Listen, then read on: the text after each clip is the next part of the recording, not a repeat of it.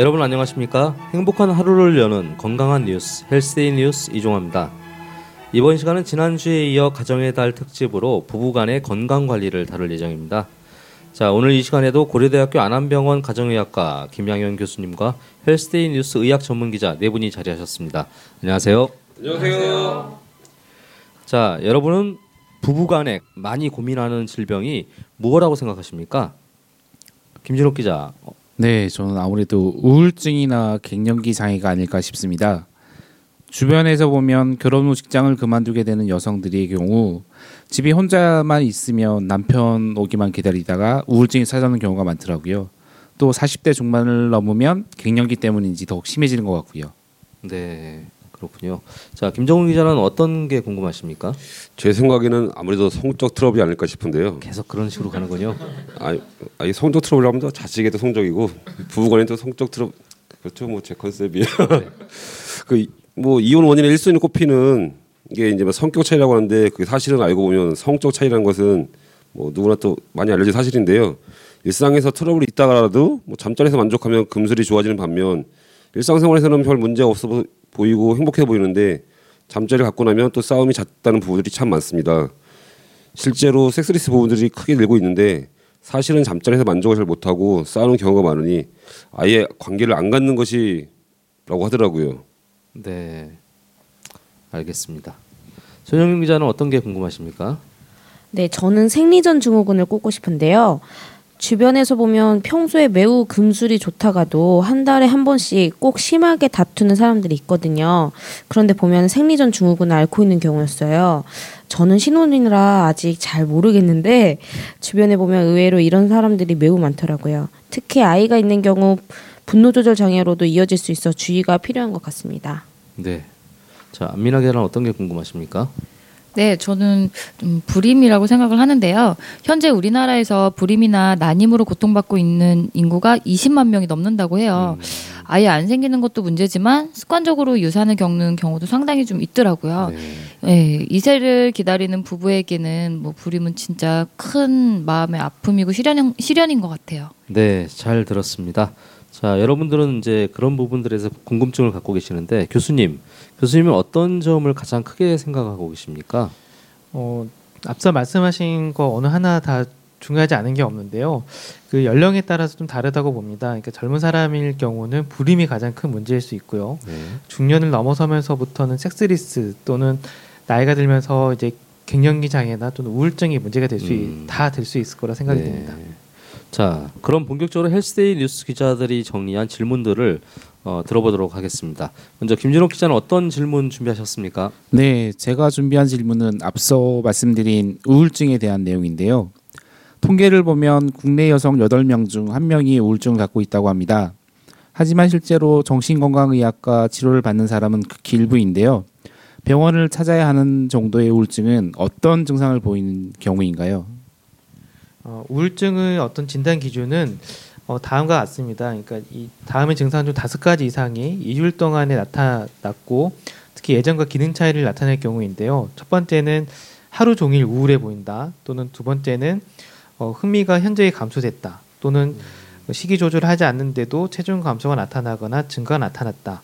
또는 거의 매일 불면이나 과수면을 보인다. 그리고 매일 정신운동 또는 지체가 관찰되거나 또는 피로 또는 에너지 상실이 관찰될 경우 또는 무가참이나 부적절한 과도한 죄책감 또는 사고와 집중, 어, 집중력의 감소 이런 것들 중에 두 가지 이상 특히 우울한 기분과 흥미 또는 즐거움의 상실이 있을 경우 저희가 우울증이 있다라고 진단을 하게 되는데요. 가장 중요한 거는 자살 사고가 있는 경우 특히 주의해야 됩니다. 뭐 약물을 복용한다고 해서 좋아지는 게 아니고 첫 약물 복용 후에도 3에서 6주 사이에는 자살 사고가 가장 많이 나타날 수 있기 때문에 주의하셔야 됩니다. 아, 두 가지 이상의 증세가 있다고 하면은 의심을 해봐야 된다는 거죠. 네, 다섯 가지 이상. 아, 다섯 가지요. 예, 그래서 2주, 2주 동안에 동안. 나타나는 경우. 그러니까 뭐 일주 이상 간단하게 나타나는 경우는 문제가 안 되는데 네. 2주 동안 좀 나타난다고 보면 좀 위험하다라고 보는 아, 거죠. 예. 네, 말씀 잘 들었습니다. 그 많은 사람들이 우울할 때 가장 쉽게 찾는 것이 술인 것 같은데요. 하지만 사실 술이 나쁜 것은 모르는 사람이 없습니다. 또 햇빛을 30분 이상 쬐라 운동을 하는 게 좋다. 라고 하는 것들은 몰라서 못하는 사람도 없을 듯합니다. 문제는 우울증이 있을 때 만사가 귀찮다고들 해요. 심지어는 먹는 것조차 귀찮다고 할 정도니 이렇게 무기력감을 느낄 때는 어떻게 해야 좋을까요? 어, 특히 뭐 가끔 환자분들 중에 보면 우울증이 있는 분들이 좀 이렇게 좀 비만하신 분들도 좀 많습니다. 근데 저는 이제 그런 분들에게 있어서 무조건 밖에 나가보라고 말씀드리거든요. 그러니까 우울증이 있는 분들 대부분 집안에 있으려고 그러고 본인 어떤 그 신체적 변화에 여기에 굉장히 좀 민감합니다. 그래서 이런 그 본인에게 향하는 관심을 바깥쪽으로 이제 돌리기 위해서 밖에 나가면 보통 주변에 관심을 갖게 되면서 어, 나만의 고민 그 이런 거에서 벗어날 수 있기 때문에 일단 밖에 나가라고 좀 하고요. 또 한 가지는 친구를 만나서 얘기하는 거, 자기 얘기를 하면서 벤- 어, 환기 효과를 나타낼 수 있기 때문에 어, 친구 만나서 얘기하는 거. 또 한 가지는 뭐 내가 손쉽게 해서 성취감 느낄 수 있는 일. 뭐 예를 들면 가방을 뭐 정리한다든지 좀 책상 서랍 정리하는 등 쉽고 성취감을 바로 느낄 수 있는 행동을 하는 것도 도움이 됩니다. 근데 정말 힘들 때는 꼭 병원에 가셔야겠죠. 네. 좀 이렇게 우울해하거나 뭐 좀 디프레션 돼 있는 친구들 얘기만 잘 들어주는 것도 큰 도움이 되겠네요. 네, 맞습니다. 네. 다음에 제가 준비한 질문은 우울증이 있을 때 치료에 소홀한 이유가 정신건강의학과에 대한 거부감, 그 중에서도 특히 약물 복용에 대한 염려가 많은 것 같은데요. 약물에 대한 의존성이 커진다거나 임신 시 기형아를 유발한다거나 하는 부작용에 대한 우려가 많습니다. 우울증 약의 부작용에 대해서 설명해 주십시오. 어, 우울증약뿐만 아니고 어떤 약이건 장기간 사용을 하게 되면 그에 따라 의존성이 생길 수 있습니다. 근데 대부분 알려져 있는 우울증 약의 부작용은 체중 증가 또는 성적인 어떤 부작용 또는 오심이나 불면증 같은 게 가장 흔하게 나타나는 약이 되는데 최근에 나온 약들은 이러한 부작용을 많이 줄였습니다. 그래서 크게 문제가 되진 않는데 뭐 간혹 그 중요한 거는 뭐 임신을 한 임산부의 경우에 있어서 특히 임산 후 우울증이 오- 오는 경우가 있는데요. 간혹 그 위험하기 때문에 약을 끊고 끊고 나서 자살한 경우가 있다고 합니다. 그래서 혹시라도 약물을 사용을 하다가 끊을 때에는 꼭 전문의와 상의하신 것이 필요할 것 같습니다. 자, 김진욱 기자 수고하셨고요. 다음 김정우 기자는 어떤 질문 준비하셨습니까? 아, 네. 제가 준비한 질문은 이제 부부간의 그 성적 차이점에서 발생할 수 있는 문제입니다. 사실 남성과 여성의 경우 이제 성적인 욕구가 많이 다르지 않습니까? 남성의 경우 뭐 성관계 시간에 집착하는 반면 여성의 경우는 뭐 대화나 뭐 포옹 같은 따뜻한 행동들이 들을 대해서 더 선호한다고 하는데 이런 차이점 때문에 성적 트러블이 잦은 부부에게 추천할 만한 좋은 방법은 어떤 것들이 있을까요? 뭐 아까 말씀하신 것처럼 남성과 여성의 그 요구하는 바가 다른데요. 여성이 남성에게 있어서 가장 바라는 것 중 하나가 대화라고 하더라고요. 결국 그 사실 부부간에 대화가 없는 가정도 많은데 이런 성적인 문제를 포함한 모든 문제 해결점, 시발점이 바로 이 대화라고 생각을 합니다. 그래서 어떤 분은 그 만족이 없는데도 만족이 있는 것처럼 행동할 때도 있고 또는 정확하게 표현을 하지 못해서 서로가 오해하는 가운데서 성적인 트러블이 발생할 수 있기 때문에 서로 솔직한 자세로 좀 대화를 하시는 게 좀 좋을 것 같고 또 상대방을 너무 배려하는 것보다는 본인의 욕구나 이런 느끼는 감정에 대해서도 솔직하게 표현하는 것이 필요할 것 같습니다. 아, 네, 말씀 잘 들었습니다.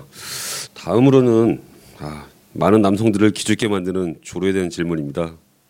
사실 그 세계 최초로 조루 치료제가 개발됐을 때 엄청난 기대를 했지만 실제로는 큰 호응을 얻지 못했습니다. 많은 남성들이 조루를 질병이라고 인정하지 않고 단순히 뭐 컨디션적인 뭐 문제라고 생각해서 그런 것 같은데요. 조류의 경우 뇌에 문제가 훨씬 많다고 하던데 뇌의 문제인지 아니면 성기가 지나치게 예민해서인지 뭐 구분할 수 있는 방법이 좀 있을까요? 어, 그러니까 조루라고 하는 거는 그 약간의 성적 자극 으로도 그러니까 진례 삽입, 삽입 전, 또 삽입 당시, 그 직후에 개인이 원하기 전에 어떤 그 사정을 하는 것들이 이제 반복적, 지속적으로 나타나는 경우를 말하는데요. 보통은 이제 그 사정 지연 정도라든지 또는 본인이 원할 때 사정하는 정도 또는 작은 자극에 사, 사정하는 것 뭐 등등을 통해서 저희가 이제 진단을 하게 됩니다. 근데 이제 보게 되면 심의성 조루라든지 또는 뭐 과민성 조루 이 두 가지로 크게 나뉘게 되는데요. 말, 말 그대로 심의성 조루 같은 경우는 정신 정신 심리적 요인으로 나타나게 되고 과민성 조루는 그 부분의 어떤 감각이 굉장히 유난, 유난히 이제 민감해서 발생한 조루를 말하는데요. 크게 진단해 보는 방법은 어 일단 반복적으로 나타나는 경우가 일단 그 중요한 그 포인트가 되겠고 심미선 조루 같은 경우는 이제 이런 그 심리적인 상황에 있어서 뭐 어떤 데는 조루가 나타나지 않는데 또 어떨 때는 나타나는 경우 심미성을 생각을 할 수가 있고 감미성 조루는 만약에 어떤 자극을 받았을 때 나타나는 그 증상이기 때문에 삽입 전에 아무런 신체 자극 없이 사정이 이루어지게 된다면 아마 감미성 조류의 확률은 좀 낮을 것 같습니다. 아, 네, 말씀 잘 들었습니다. 자, 또 오늘도 마지막 질문인데요. 조루나 이제 발기부전의 경우 약물로 도움을 많이 받을 수 있는데 사실 비뇨기과는 남성들이 뭐 그 아픈 치과보다도 더 가기 싫어하는 어떤 뭐?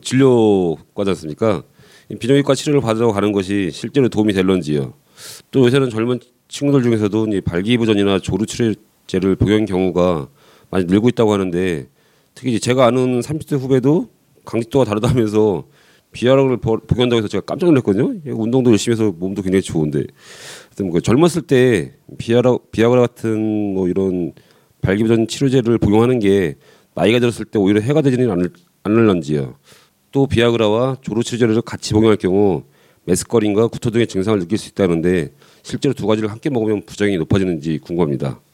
어, 아직까지 이런 약제들을 장기 복용했을 때 뭐 어떤 발기, 발기 능력이 좀 떨어진다든지 뭐 여기에 대한 그 뭐 특별히 뭐 부작용이라든지 뭐 효과 저하는 없다고 지금 돼 있고 내성이나 습관성도 관찰되지 않은 것으로 알고 있습니다. 다만 이제 그 중요한 거는 장기 복용에 따라서 이렇게 심리적인 의존성이 생길 수 있어서 정상적으로는 없이도 그런 약물 없이도 할 수가 있는데 약을 먹지 않았을 때 불안해한다면 그게 좀 문제가 될 수 있습니다. 사실 그 조루 치료제나 이 뭐 발기부전 치료제 이 두 가지를 함께 먹게 된다면 아마 이 이론적으로 그러니까 저희가 이제 가정적으로 굉장히 좋아질 것 같은데 사실 뭐 최근에는 이런 약제들도 개발이 되고 있거든요. 그래서 아마 뭐 효과라든지 부작용 같은 경우는 사실 효과는 있을 수 있지만 부작용이 가장 또 중요한 요소이기 때문에 아마도 나중에 좀 더 연구가 이루어져야 될 것 같습니다. 프로작이나 프릴리지 같은 약들이 제가 아까 궁금해했던 우울증 약으로 알고 있는데 그 약들이 조루증 치료에도 쓰인다고 들었거든요. 어떻게 그렇게 쓰이는 건가요? 어 사실은 그 보통 그 어 우리가 보통 사정을 하게 되면요. 그 세로토닌 호르몬이 어떤 급격하게 감소가 된다든지 이런 것들이 발견이 돼서 가능하면은 이 떨어지는 것들을 막기 위한 이런 뭐 SSRI라는 라고 하는 그 약물을 사용을 하게 되는데 아마 공식적으로 저희가 이제 뭐 어, 조루증에 쓰고 있는 약물은 이제 프릴리지로 알고 있고 이제 다른 약물들은 이제 좀 예, 오프로 오프라벨로 좀 쓰고 있는 걸로 알고 있습니다. 되게 집중을 하면서 들었죠. 저희 모두. 네. 눈빛이 다릅니다. 네, 그러게요. 아, 예. 김종우 기자 수고하셨습니다. 자, 다음 손영임 기자는 어떤 질문들을 준비하셨나요? 네, 제가 궁금한 것은 생리전 증후군에 대한 것입니다. 요새 생리전 증후군을 질병으로 인식하는 경우가 늘고 있는데요. 사실 생리의 문제이기 때문에 생식기의 문제로만 생각하기 쉽지만 실제로는 전신 질환이 아닌가 싶어요.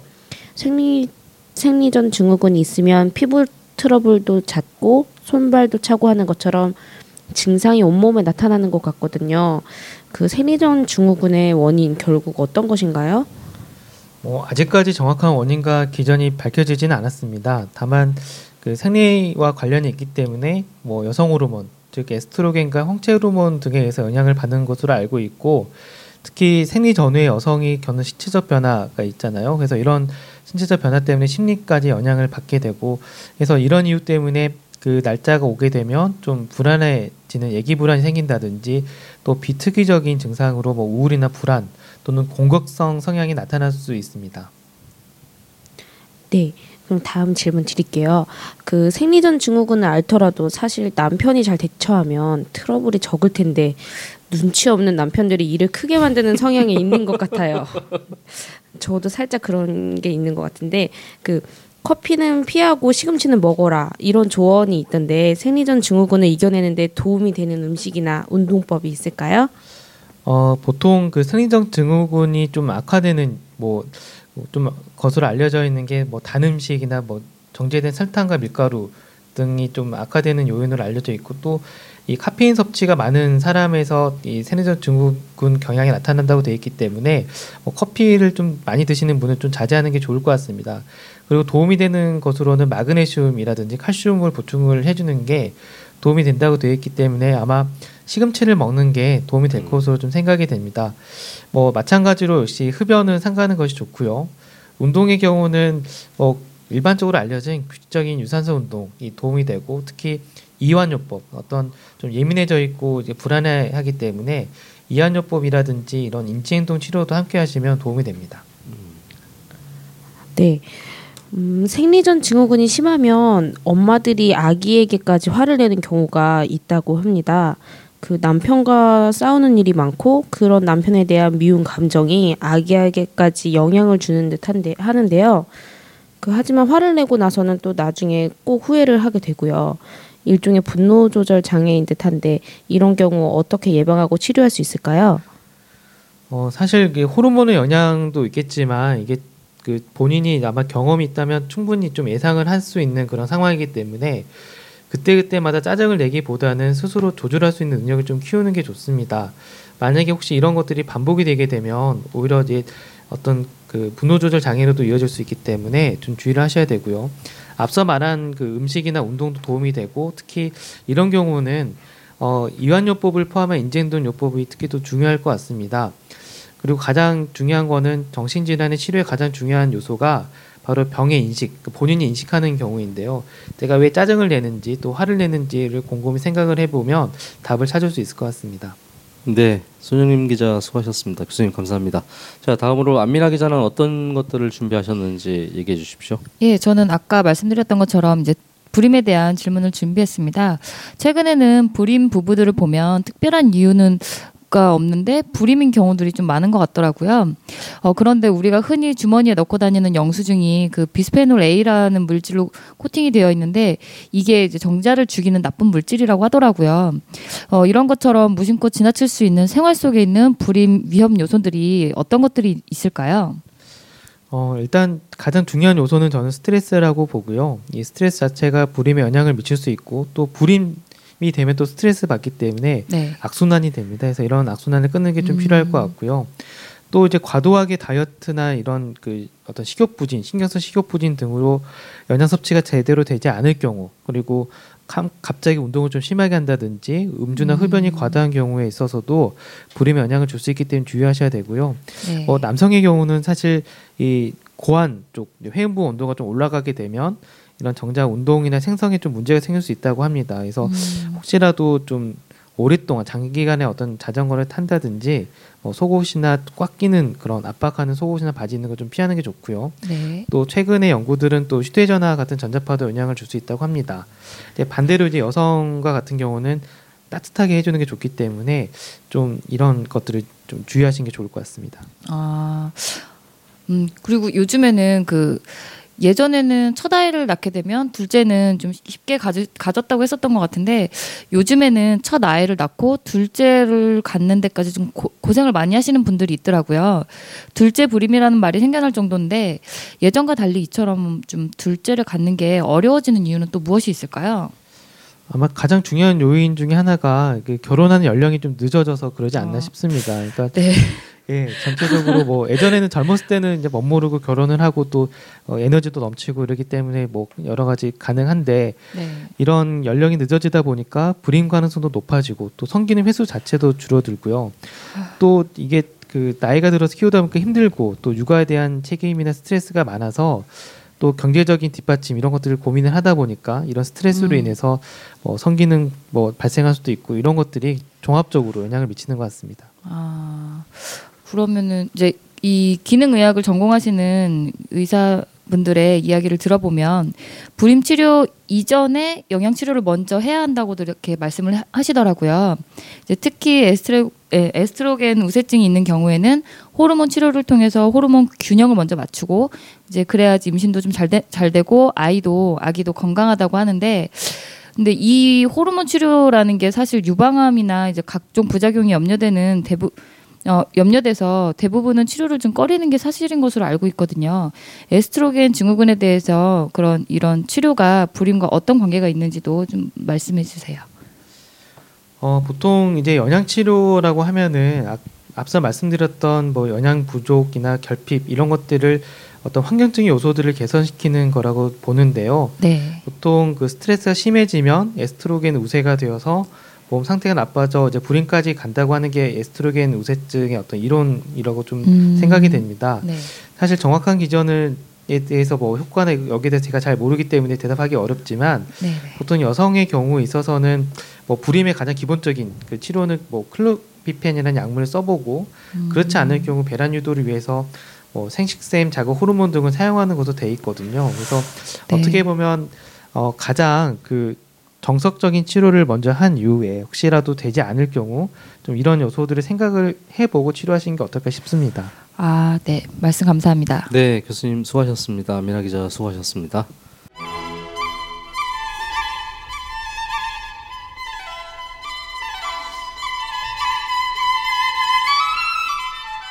이번엔 김양현의 기다 아니다 코너입니다. 기다 아니다는 알쏭달쏭 건강 상식을 기다 아니다로 알기 쉽게 정리해 주는 것인데요. 자, 그럼 바로 시작하겠습니다. 교수님 네. 준비되셨죠? 네, 우울증이 의심되는 배우자의 말다툼은 무조건 피하고 져주는 게 답이다. 기다 아니다. 아니다. 그러니까 무조건 피하거나 져두는 것보다 합리적인 판단에 의해서 답을 해주는 게 중요한데요. 또 이겨도 기분 나쁠 수 있거든요. 예. 이거 여자들이 정말 꼬투리 잘 잡는 거잖아요. 결혼해 보세요. 피하고 싶죠.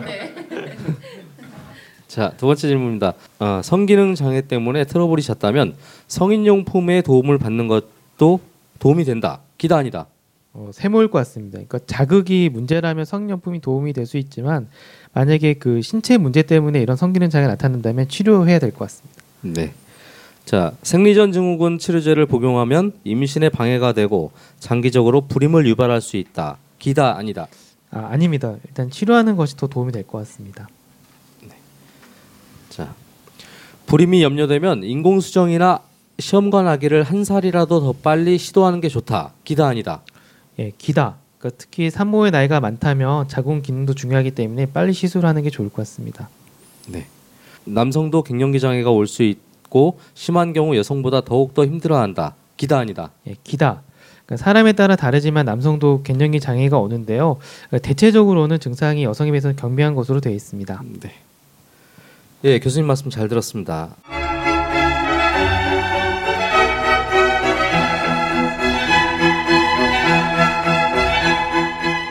자, 이번에 마지막으로 청취자들의 상담을 소개해 드리는 시간인데요. 헬스데이 뉴스 게시판에 올라온 내용 소개해 드리도록 하겠습니다. 자, 김진욱 기자 준비하신 상담 내용 들려주세요. 네, 제가 준비한 상담은 우울증으로 자살까지 시도한 중년 여성의, 여성의 사연입니다. 상담 내용을 직접 음성으로 들어보시죠. 안녕하세요. 저는 서울 성북구에 사는 석구 엄마입니다. 매일 반복되는 육아와 집안일이 치이다 보면 기분이 우울하고 울적할 때가 많아요. 사소한 일에 울컥 짜증이 나고 예전보다 예민해진 듯한 느낌도 들고요. 아이를 재워놓고 잠을 청하려 해도 쉽게 잠은 오지 않고 매일 반복되는 일상이 지루하게만 느껴집니다. 짜증도 부쩍 늘어 어떤 때는 심하다 싶을 정도로 아이와 남편에게 짜증을 내고 있는 저 자신을 발견하기도 하고요. 병원에 가볼까 생각해 본 적도 많습니다. 시간이 지나면 괜찮아질까요? 어, 만약에 이런 그 기분이 2주 이상 길어지면 꼭 병원에 방문해 보는 게 좋을 것 같은데요. 저는 그 자살까지 시도했다고 이미 돼 있기 때문에 아마 꼭 그 좀 약간 심각한 상태로 보여집니다. 그래서 꼭 병원에 방문해서 치료하시기 바랍니다. 교수님 설명 잘 들었습니다. 자, 김정우 기자가 준비한 사연 들려주세요. 네, 제가 준비한 상담은 조루로 고생하는 남성의 이야기입니다. 상담 내용을 들어보시죠. 안녕하세요. 서울 청담동에 사는 고민남입니다. 저는 딸만 둘이 있는데요. 아주 귀엽고 사랑스럽습니다. 그런데 아내랑 자주 다투는 내용이 있어 확인 좀 하고 싶습니다.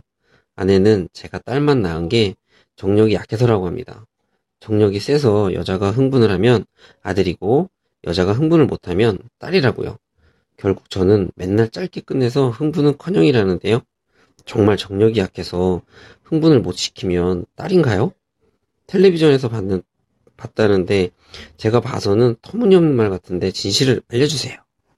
진짜 진실이 알고 싶네. 그냥 그대로 쓰죠 이거. 그 아마 딸을 낳는다고 해서 정력하고 상관은 없을 것 같고요. 오히려 이제 염색체의 어떤 배열 때문에 이제 딸이 나오기 때문에 아마 그건 크게 상관이 없을 것 같지만 어떻게 보면 그 이렇게 아내분께서 말씀을 하시면 남자분이 어떤 심리적 위축이 돼서 더 이런 영향을 받을 수 있을 것 같거든요. 어떤 뭐 성관계 시간이 중요하다고 한다면 아까 말씀드린 것처럼 반복적인 어떤 문제가 나타난다면 뭐 약물을 뭐 시도를 해볼 수는 있겠지만 한번 좀그 다른 또 불만이나 이런 것들 있지 않은지 좀 얘기를 해보신 게 좋을 것 같습니다. 네, 교수님 설명 잘 들었습니다. 자 이번에 손흥림 기자가 준비한 사연 들려주세요. 재밌는 사연을 듣다가 제 사연을 보- 들려드리려니 좀 그렇긴 한데요. 어, 제가 준비한 사연은 생리전 증후군에 대한 사연인데 생리전만 되면 이렇게 아이와 남편을 쥐잡듯이 볶는다는 볶음녀의 사연입니다. 볶음요? 네, 네. 볶아 먹는 볶음녀입니다. 안녕하세요. 저는 올해 36살 된 시윤이 엄마입니다. 성격도 활달하고 시원시원한 편이어서 교우 관계도 좋고 동네 아줌마들 사이에서 인기가 많습니다. 그런데 문제는 식구들한테 유독 예민하다는 건데요. 특히 생리전만 되면 작은 일에도 화가 하늘로 뻗칩니다. 한 번은 남편이 설거지를 해주었는데 젓가락 몇 개를 위아래로 바꾸어 놓은 것이에요. 그런데 그게 너무 화가 나서 소리를 치고 난리 난리를 쳤거든요. 시윤이는 제 눈치를 보면서 무서워하고 저도 그런 내가 싫으면서도 진정이 안 됩니다. 좋은 수가 없을까요? 어, 일단 다행인 거는 본인 스스로가 일단 문제가 있다는 걸 알고 있으니까 좀 다행인 것 같고요. 사실 그 여자분들이 대부분 생리전에 굉장히 예민해지기 때문에- 남자분들께서 좀 이해해 주는 것도 필요하지만 여성 스스로는 한번 그 짜증이 날 때 또 애가 또 보고 있기 때문에 뭐 심호흡을 한번 좀 해본다든지 또는 내가 왜 짜증 나는지 한번 더 생각해보고 누구로지는 뜨리는 게 좀 도움이 될 것 같고요. 미리 이럴 때가 오게 되면 가족과 함께 뭐 얘기를 해보는 게 좀 좋을 것 같습니다. 남편이 잘못한 거예요. 근데 설거 설거지하면서 젓가락을 젓가락을 왜 거꾸로 놔? 이거는 좀 그런 거 예민하게 걸리지 않아야지 그런 거를. 에이, 참. 자 마지막으로 안민아 기자가 준비한 사연 들려주세요. 네, 불임으로 고민하고 있는 남성분의 사연인데요. 함께 들어보실게요. 네, 안녕하세요. 저희는 결혼 6년차 부부입니다. 예, 아직까지 임신이 안 돼서 좀 많이 고민을 하고 있는데요. 그 병원에 가봐도 뭐 딱히 이상은 없다고 진단이 나와요. 뭐 그래서 그냥 주변 지인들 얘기 듣고 나름대로 노력을 하고 있는데 그 한 가지 방법에 대해서 좀 궁금한 점이 생겨서 예, 질문을 좀 드릴까 하거든요. 그 방법이 뭐냐면 부부 관계 시에 사정을 할 때 정액이 좀 더 깊숙이 들어갈 수 있도록 그 체위를 좀 조정한다거나 사정 후에도 정액이 조금 더 들어갈 수 있도록 그 안의 엉덩이를 이제 하늘 높이 치켜 올려서 10분 정도 유지하면 좀 임신하는데 좀 도움이 된다고 하더라고요. 그래서 과연 이 방법이 정말 의학적으로 맞는 건지 효과가 있는 건지에 대해서 여쭤보고 싶습니다. 아마 이런 노력을 하면은 분명히 될 거라 생각이 드는데요. 사실 그 임신이 되면 뭐 되려면 어떤 방법을 써도 피할 수가 없고요.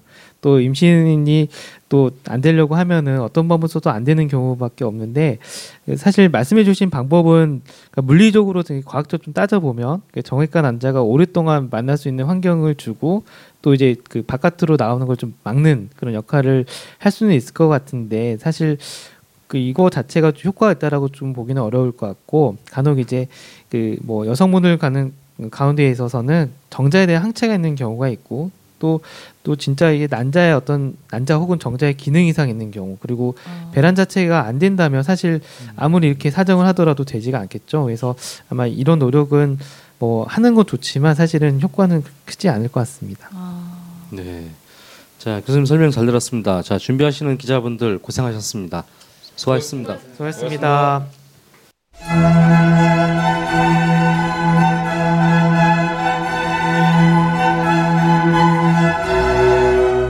480만 명의 관객을 동원한 다큐멘터리 영화 니마 그 강을 건너지 마요를 보면 검은 머리가 팥뿌리가 될 때까지 서로 아껴주고 사랑하라는 말이 실감이 나는데요.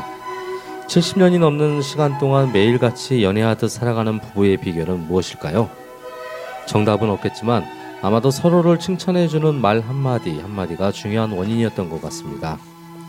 할머니는 할아버지가 무엇을 했다 하면 고마워요, 멋있어요라고 말하고 할아버지는 할머니에게 역시 고마워요, 예뻐요라고 얘기하는 장면들을 볼 수 있었습니다.